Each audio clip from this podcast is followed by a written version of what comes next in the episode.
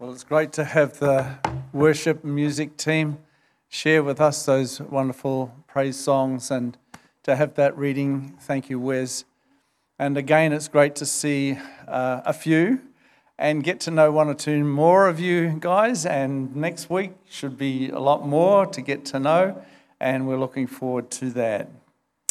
Let us just pray and ask God to really minister to our hearts and open our minds to what He wants us to hear this morning.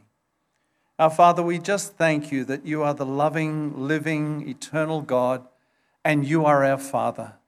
And we thank you that through Jesus Christ our Lord, we have access to you. We can come to you at any time as we do right now, enter into your very presence, and worship you, and adore you, and love you, and express our appreciation for who you are and what you've done for us. Once again, Lord, we're looking into your word and we pray that uh, you, you will, by your Spirit, make known to us what you want us to hear and understand and uh, apply it to our lives in a way that is life changing. So grant this, we pray, as we look to you in faith in Jesus' precious and mighty name. Amen.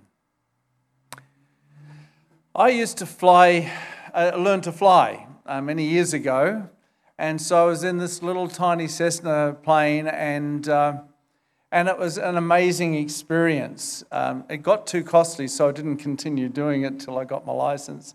And so, anyway, um, the, back then it was like $10 for half an hour's flight and, and instruction. That was pretty good.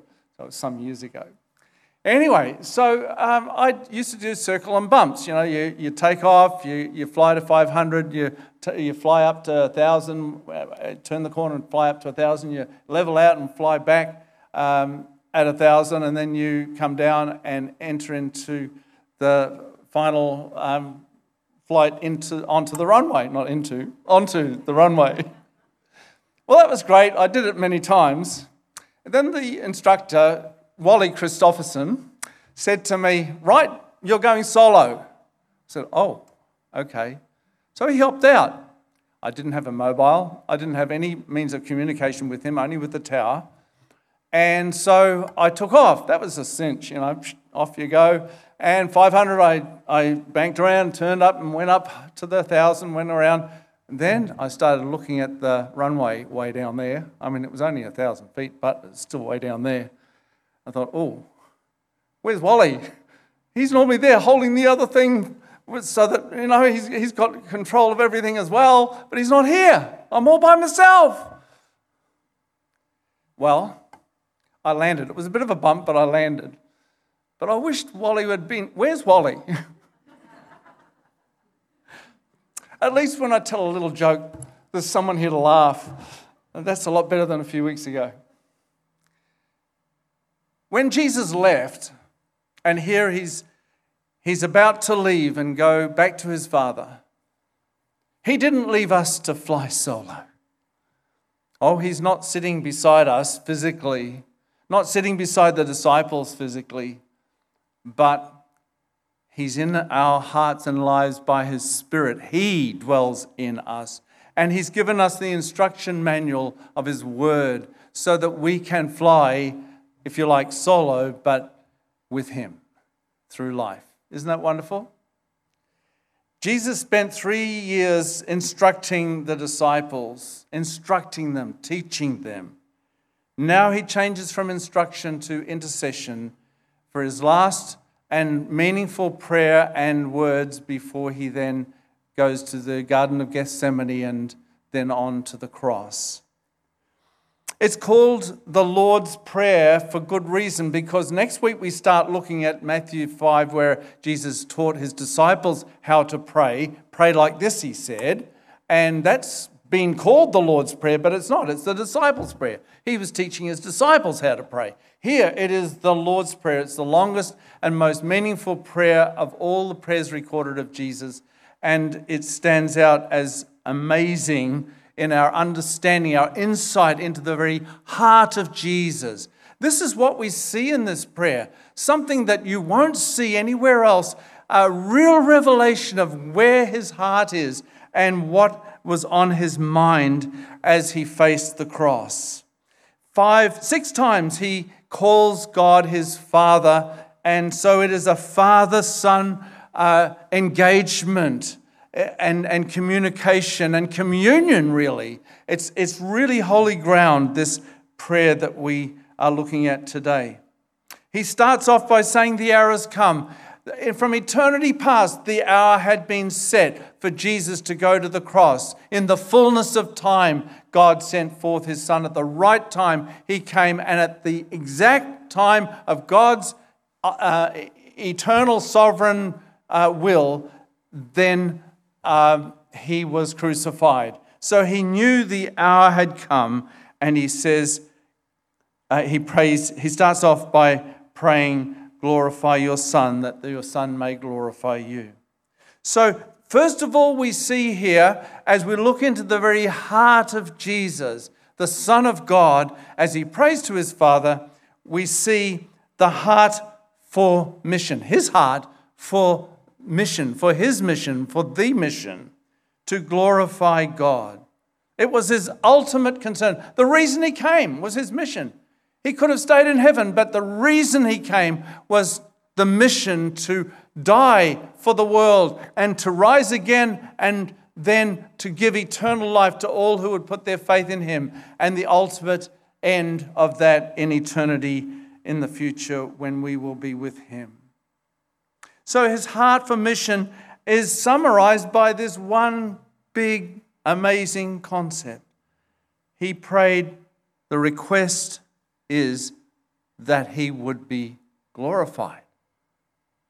Now, in verse 5, we read, he talked about the glory that he had with the Father before he came. So it was a legitimate prayer. It was fitting for him, who is equal with God, having humbled himself, become a human, and, and uh, being willing to, to fulfill what the Father desired him to do and what he wanted to do to die for us on the cross. But it was fitting for him to request that he be glorified, that he come through the death into resurrection and then be restored to his place in glory. It was fitting. It... so, glorify means to be exalted. Uh, so, if when you glorify God, you exalt Him, He is exalted, He is glorified, and we acknowledge that. We affirm that. We honor His place of, in glory. Uh, we exalt Him in our hearts and minds, but He is there, He is glorified. And so, Jesus, when He asks to be glorified, is asking just that, that He will be restored to His place of incredible glory and honor above all things, and with the angels worshiping, and with uh, the saints and us here on earth. Now, what's the reason for his request? There's several reasons. And so, as we look at this first part of the, the prayer, he, he prays the one item, the one thing he prayed for was to be glorified. Then he gives the reasons for his request. He asked the Father that he would be glorified in order, first, that the Father would be glorified. That's interesting because um, as Jesus is glorified, he is glorified that in a way that will bring honor and glory to God the Father. That's the purpose of his request. It was not self exaltation. It wasn't that, oh, I want to be glorified. It was that, God, I want, Father, I want you to be glorified. And I know that in order for that to happen, I need to be glorified too. Glory is safe in the hands of one who is willing to give it up in humility and come to this world and become one of us and to die on a cross and be slapped and spat on and rejected by men and women of that day and still being done today, and be willing to do that. Glory is safe in the hands of a, of a being, an eternal being who's willing to do that. Amen? In, in Philippians 2, we read that he took upon himself the form of a servant and was born in the likeness of men and being found in human form, he humbled himself and became obedient unto death, even death on a cross. Wherefore God has highly exalted him and given him a name that is above every name, that at the name of Jesus every knee should bow, every tongue confess, and every uh, in heaven and on earth, and uh, this will be to the glory of God the Father, it ends up saying in those verses. That as He is exalted, God the Father will be glorified. Secondly, the reason he prayed this prayer was that his mission can be completed. He says in verses 2 and 3 You have given him, speaking of himself, authority over all flesh to give eternal life to all who, whom you have given him. And this is eternal life, that they may know you, the only true God, and Jesus Christ, whom you have sent. He has been vested with, given the authority to give life. His life, eternal life, is God's life. It's not just some injection of some sort of life, it is God's life. Eternal life is God's life. So he has been vested with the uh, great authority to give life to the world. And the only way this can happen is for him to be glorified. Back in chapter 7, verse 39, he says, uh, when he was talking about uh, the water of life and, the, and uh, the springs of living water, and he, he talks there, as yet the Spirit has not been given, had not been given because Jesus was not yet glorified. Only in his place of glorification will he then be able to give the Spirit of God who will bring life and, he, and forgiveness uh, personally, individually to you and I and to everyone who puts their faith in Christ. In order to do just that, he had to die. The reason he laid aside his glory, his mission to give life to the world, is the same, the exact same reason he seeks his reinstatement. It is so that he can accomplish his mission, the reason he came. The essence of these first three verses is this He's really praying, Father, grant me the resurrection, ascension, and exaltation to your side, that I may fulfill the work of salvation that you gave me to do by sending the Spirit at Pentecost. The third reason he prayed this prayer we see here is that he, he has completed his mission himself, his own personal mission, and he that he was sent to do. He said, I, in verse 4, I have glorified you on earth, having accomplished the work that you gave me to do. His actual work was completed uh, at the empty tomb. And the real mission that he started then continues after that. I have finished the work, he said. I want to pause here and say, Will you be able to say that at the end of your life, whenever that happens? It could be tomorrow. I have completed the work that you gave me to do. You say, Well, what is my work? Well, if you're not sure of that, pray about it. See what gifts God has given you, what opportunities God opens up for you, and serve Him in the area He has gifted you or called you to do. Can you say, I've finished the work today, right now? Can you say, oh, it's done? Yes, I'm happy that I've completed what God has given me to do. I haven't turned away from it, I haven't neglected it, I haven't been slack. Quite a challenge.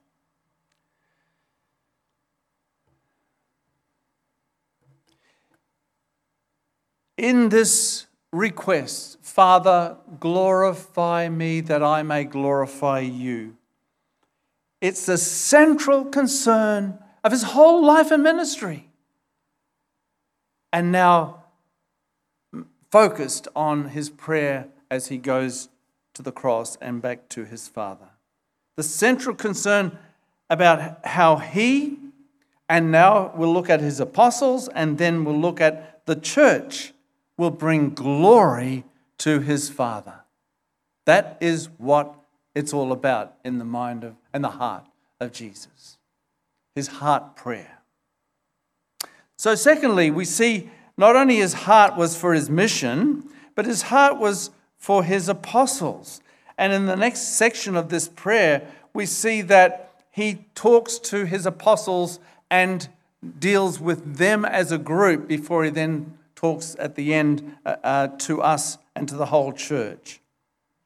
So the, the word apostle is uh, the Greek word apostolos, uh, and uh, it, it was translated into Latin um, in early centuries, which is the word missionary. So it really means missionary. He appointed missionaries. Mission, missionaries.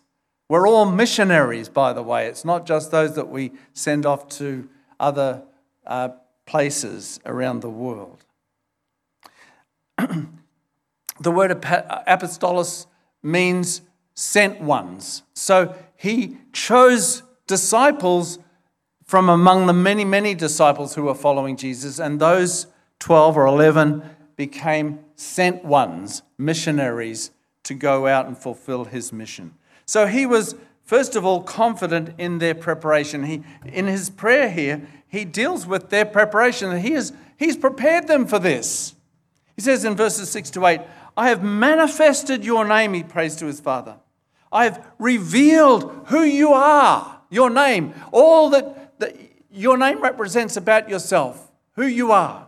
I've represented your name to the people whom you gave me out of the world. I have given them, note, the words that you gave me, and they have received them and have come to know the truth that I came from you and that and they have believed that you sent me.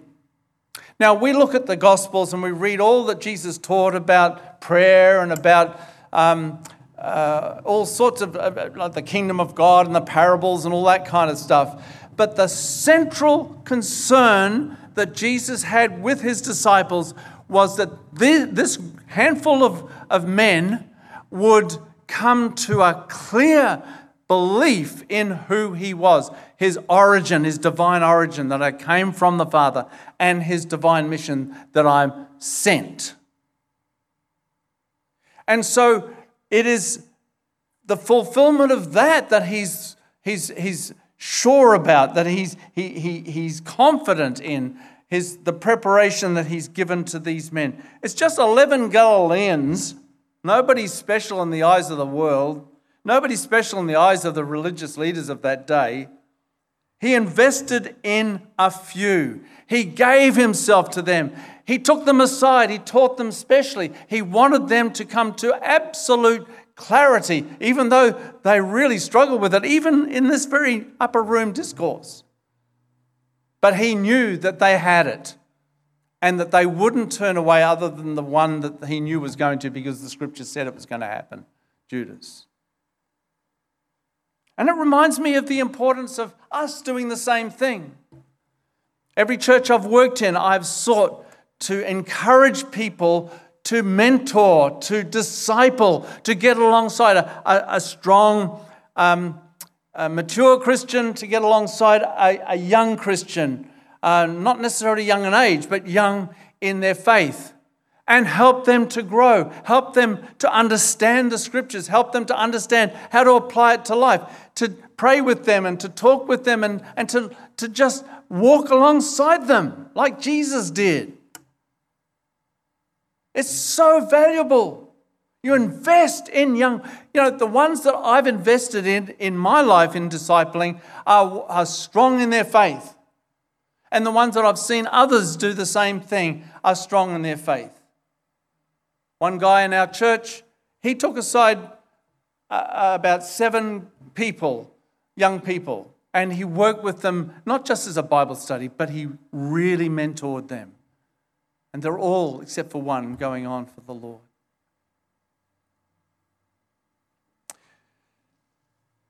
He invested his time and energy into a few, and he then entrusted them with the great mission his mission to reach the world for Christ to a few Galileans. Nobody's pulled out of a place in, in, even in Israel that was rejected and thought of as, oh, they're backward people. Nobody special, put it that way. He entrusted them, though he had a vision for the world. He prays for their preservation. Holy Father, keep them, keep them in your name. While I was with them, I kept them in your name. I've guarded them, that none of them would be lost, and, and none were except the son of perdition. Um, and he goes on to say, Now I am coming to you. I do not ask that you take them out of the world, but that you keep them from the evil one. I'm trusting you, Father. Um, what is yours is mine, what is mine is yours. He says that here. In other words, yes, they're my disciples, but they're yours as well. It's like a joint bank account. You got a joint bank account if you're married? Should have. What's hers is mine, what's mine is hers. And if she takes money out and buys something, well, I'll talk to her, but she's got every right to. It's hers as much as it's mine. Sorry, Marg, I won't, don't worry. You can go and buy your. Shall I? Yeah, I will. Marg loves her flowers in her garden. And she's had, this is nothing to do with the sermon. She's, she's had these, she's got in her garden lots of um, irises. And she got in a Facebook marketplace and she put up, she's got so many that are multiplying, so she said, oh, you can have a, a rhizome for, for five bucks. Do you know how many she's sold? Over $800 worth. She's still got some if you want any.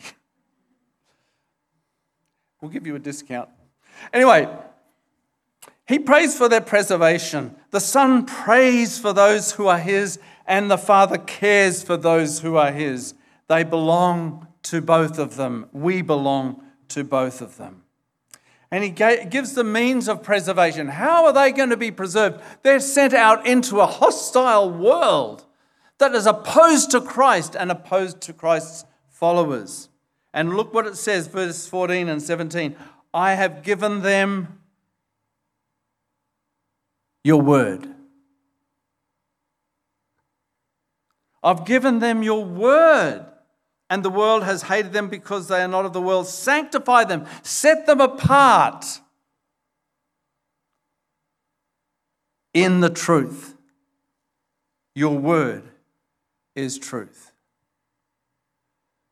Again, as an aside, can I say that when I disciple people and when I uh, involved in church life, I encourage strongly that everyone gets involved in a daily quiet time with God, reading God's word and meeting with God in a personal time that is disciplined into your life. Morning, noon, or night, whenever it is, to set time aside, not be distracted by TV or family. Go down to the shed if you need to, to be alone with God and to spend that time in His Word. The more you spend time in God's Word, the stronger you become and the more resilient you become to the attacks of the evil one. And I have seen it proven again and again. People who are in the Word are safe. Not really, I mean, we all are vulnerable, but there's an element of safety there, protection there. What, what, you look at Ephesians. What does it say there about fighting the evil one and the demonic powers that are trying to bring us down? When he put on the whole armor of God, every piece of that armor has something to do with the word of God. Every piece. And the sword of the Spirit is the one which is the word of God, which is the only uh, uh, offensive weapon. Everything is defensive. The shield of faith. Faith in what? The word helmet of salvation. Everything has to do the belt of truth and so on. Make sure the Word of God is a real part of your life daily, with the family at the mealtime, whenever. Make it a priority. So Jesus prays for their preservation. Um, the Word of God is like a, talking about aircraft today and flying, it's like in a little plane, not these big ones that have got all the um, radar stuff and, and, and um, satellite uh, things coming through. But in a little plane where you don't have that, you're dependent on the compass. And you know, you might be flying through cloud and you can't see anything, but you just look at your compass and make sure that you're flying in, in the right direction. And so the Word of God becomes a compass for us as Christians in our daily walk with Him. So he prays for preservation. He also prays for their penetration into the world, to go into the world. He doesn't hide them, he doesn't keep them from the world or save them from the world. He sends them into the world. Christians down through time have always had a variety of responses to the world. One end of the spectrum is those who isolate, they go and live in a monastery, have nothing to do with the world. I'm not suggesting that. Then there's the insulation, those who protect themselves, though they have all these rules and they won't, won't do anything that's engaging with the world, even though they go down the shops and buy stuff and so on. They, they uh, they insulate themselves from the world. It's similar to isolate, but you're in the world. Then there's those who, uh, I would say, vegetate. I didn't. I read. I actually got this from somebody else, so I shouldn't say it. I say. Um, I, I thought it was good. Those who vegetate, those who just yeah, just live in the world and and they don't share the gospel. They don't stand out as Christians. They're just one of the crowd in the world. They just, just enjoy life and they're in the world, but they're not causing any trouble. They're not sharing their faith. They're not standing up for righteousness. They're vegetating. And there's those who imitate, those who are Christians, yet they embrace the values and the way of living of the world. So you've got isolate, insulate, vegetate, and imitate. But God, Jesus said, No, I'm sending you to penetrate. You've got to take the gospel into the world. That's the whole point. My mission is wasted if they don't hear. I give my life, I shed my blood, I suffer and die for the world, and they don't hear about it. What a waste. I'm sending you into the world.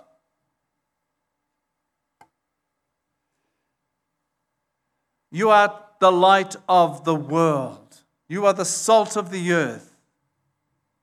If we don't evangelize, if we don't penetrate, then it's one of the others that we are. What are you? What am I? And thirdly, in this prayer, his heart for his church.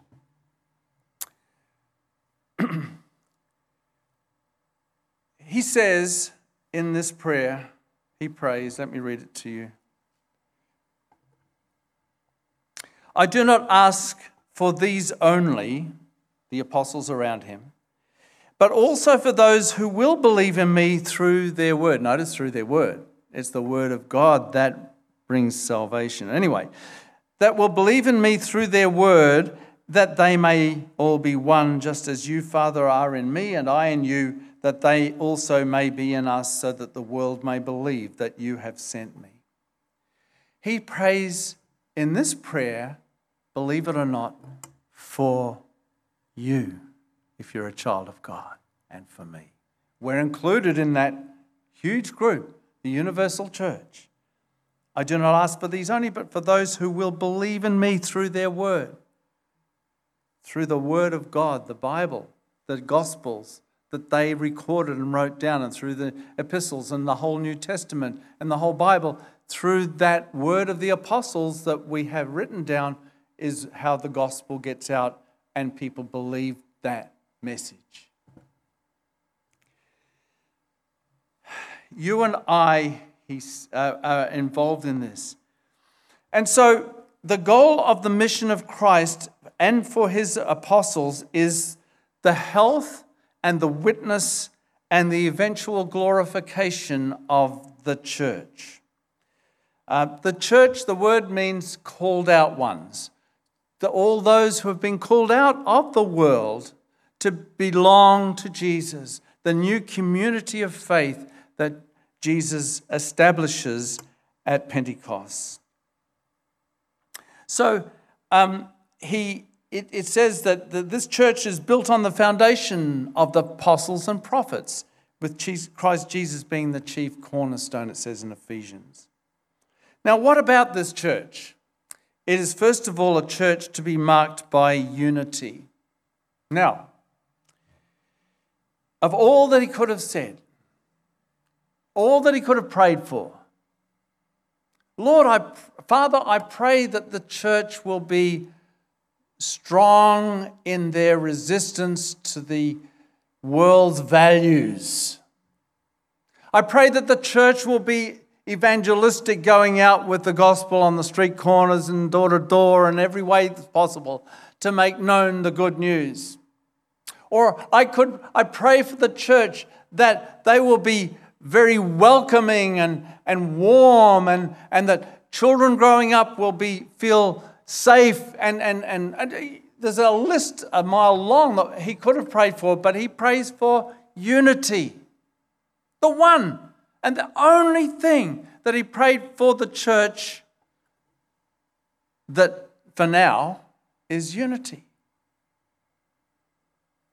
Not just unity, but unity that is modeled on the Father and the Son. As I am in you and you are in me, so they may be one. A spiritual unity manifest in real life unity. If you would list off without being now uh, prepared in your mind for what I, because of what I just shared, but if you had listed off before you came here the three major things that you'd pray for for this church, what would they be?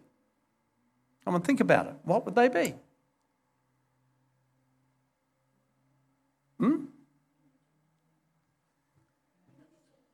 Unity? Sure, great.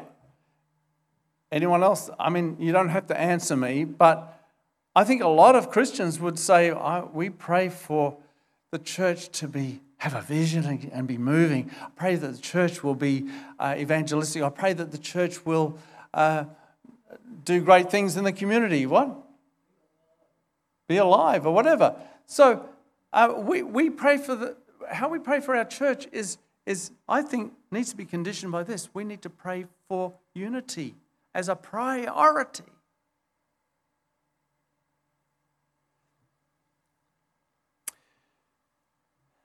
It is a prayer.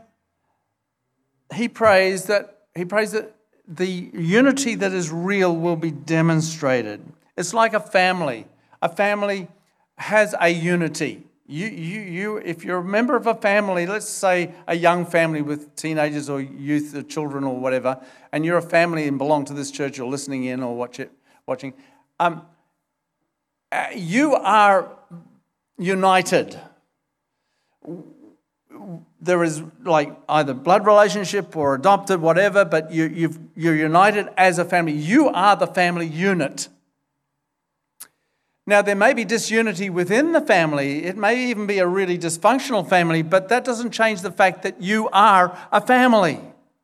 And what is meant to happen is that that family functions as a unit, as a one family, looking out for each other, caring for one another, uh, protecting one another, helping one another, giving to one another.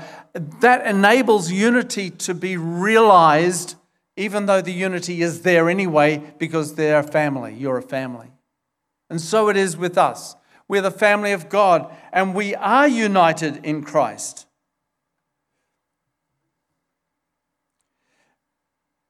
It's not a unity we create, it's a unity we keep. In Ephesians, we read, and we're commanded maintain the unity of the Spirit in the bond of peace. Maintain something that is there and is real. And he goes on to give a basis for the unity. There is one body, one spirit. You are called to one hope that, and, and one Lord, one faith, one baptism, one God and Father of us all, who is over all and through all and in all. So he's saying that that's the basis for our unity. We are one, but now maintain the unity in the bond of peace. Now, unity is not unanimity. And I think a lot of churches have struggled with this because they've tried to, they've, they've equated unity with unanimity. Unanimity, where everyone agrees on everything, is impossible. You'll lose people because they won't agree with you on some things. There's going to, everyone's different.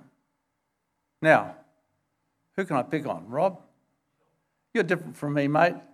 You, I, I, have no idea, but I, I guarantee that if I really got to know you, you would have thinking and, and ways uh, that, that are different to mine. My wife is different from me. I love her, but she's different. And um, I won't go into that. Don't worry, love.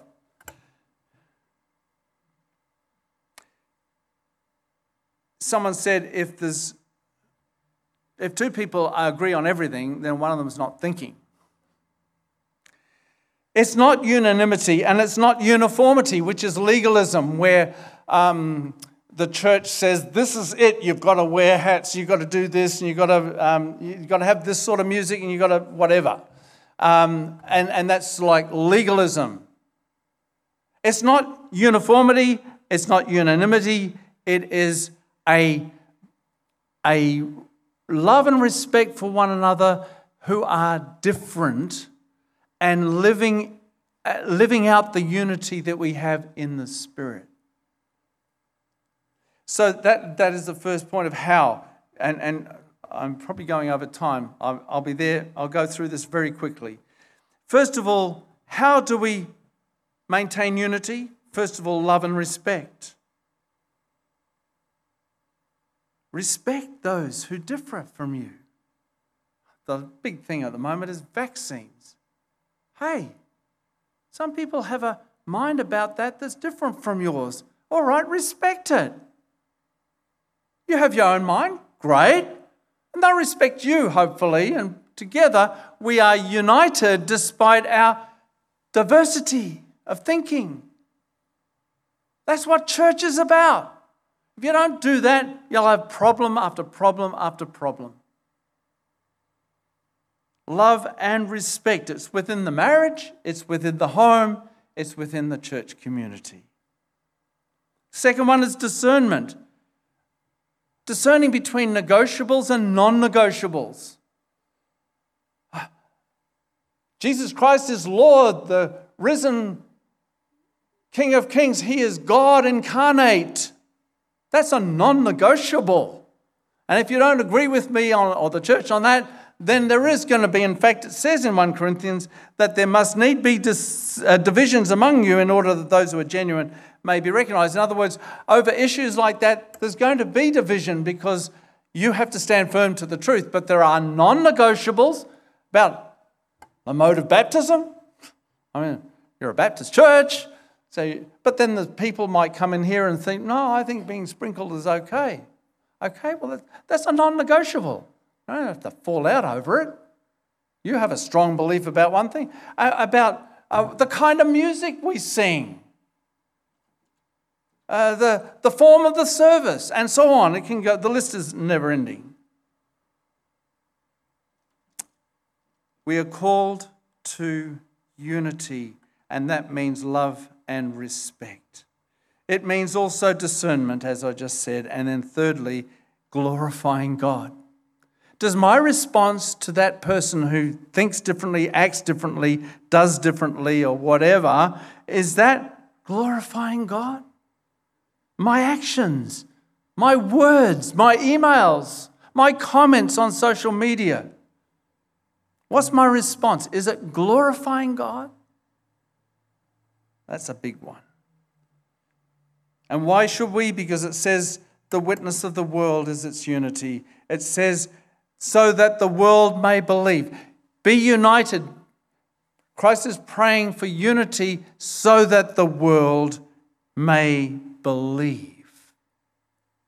They will see it, they will sense it, they will know it, and they'll be attracted to it because there's not much unity out there. And finally, the church with an expectant hope. He says, You will see my glory. You know, I can say this Brian is seeing Jesus' glory. Amen. The Bible often talks about heaven as glory.